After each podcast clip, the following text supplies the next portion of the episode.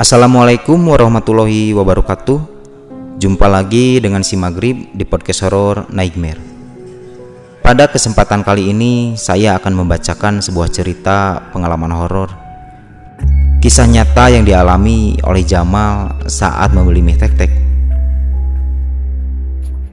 Selamat bergabung, selamat mendengarkan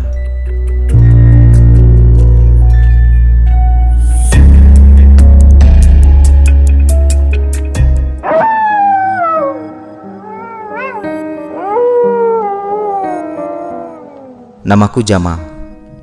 Kejadian ini terjadi pada tahun 98 ketika itu aku mengambil cuti dari pekerjaan karena akan pindah rumah.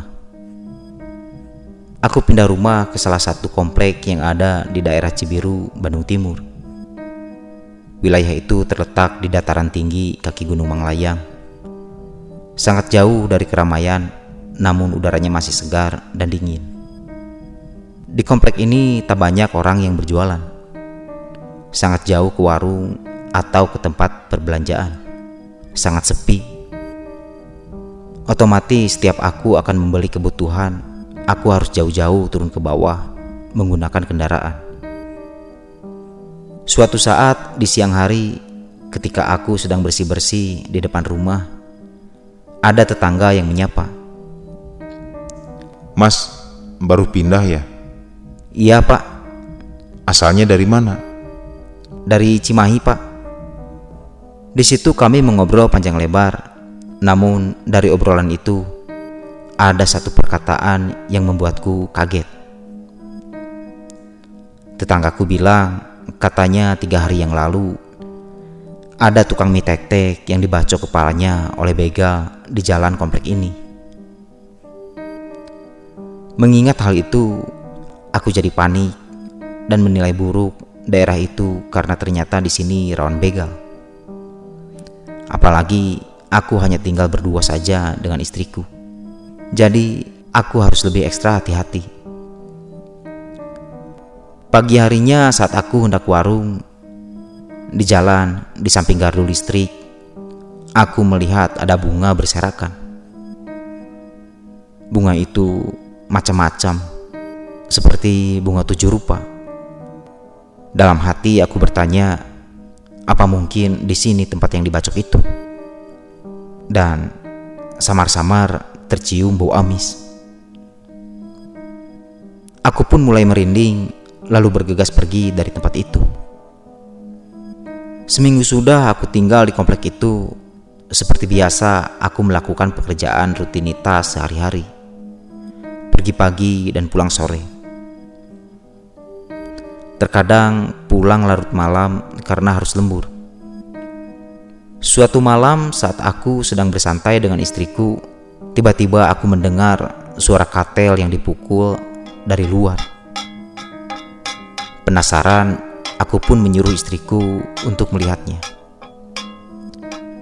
Dan setelah istriku mengintipnya dari jendela, ternyata suara itu dari tukang yang berjualan. Di situ aku sempat berpikir aneh-aneh karena teringat tukang mie tek-tek yang dibacok. Namun saat aku amati dari ciri-cirinya, sepertinya itu tukang nasi goreng. Karena tak ada yang aneh dan kebetulan malam itu perutku lapar, aku memutuskan untuk keluar dan menghampiri orang yang berjualan itu. Lalu aku pun bertanya, "Mang, nasi goreng?" Bukan pak, ini mie tek-tek. Di situ aku kaget setelah mendengarnya.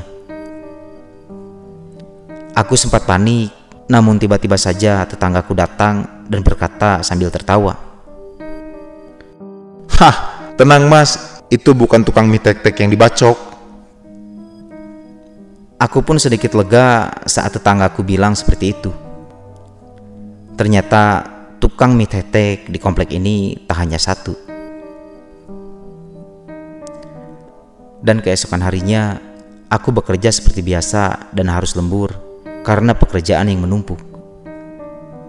Hari itu aku pulang larut malam sekitar pukul 12 malam. Suasana komplek tampak begitu sepi.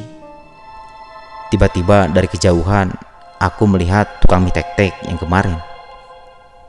Ah, kebetulan sekali ada tukang mie tek-tek. Dari tadi perutku memang sudah keroncongan. Tapi tunggu, kenapa tukang mie tek-tek itu mangkal di jalan di pinggir gardu listrik? Bukankah itu tempat kejadian yang dibacok? Sahutku dalam hati. Ah, sudahlah. Mungkin tukang mie tek-tek itu sudah terbiasa mangkal di situ.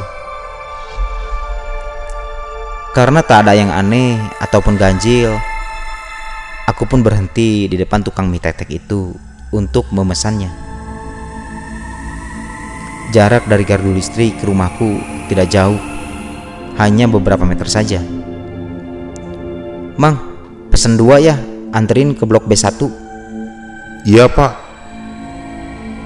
Aku pun pergi menuju rumah. Sesampainya di rumah, saat itu istriku tidur di kursi. Mungkin ketiduran saat menungguku pulang. Aku pun duduk di samping istriku sambil membuka sepatu. Namun tiba-tiba Siapa jam segini yang ngetok pintu? Sahutku dalam hati. Ah, mungkin itu suara tukang mie tek-tek.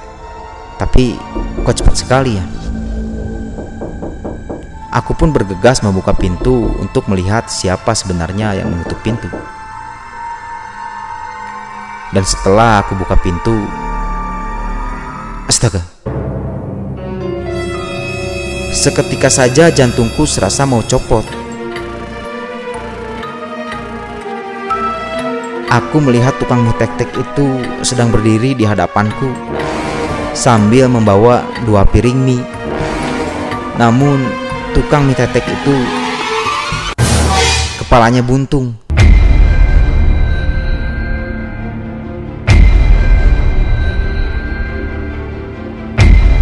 Di situ aku lemas dan langsung tak sadarkan diri. Hingga beberapa saat kemudian, aku dibangunkan oleh istriku. Aku pun mulai menceritakan kejadian itu.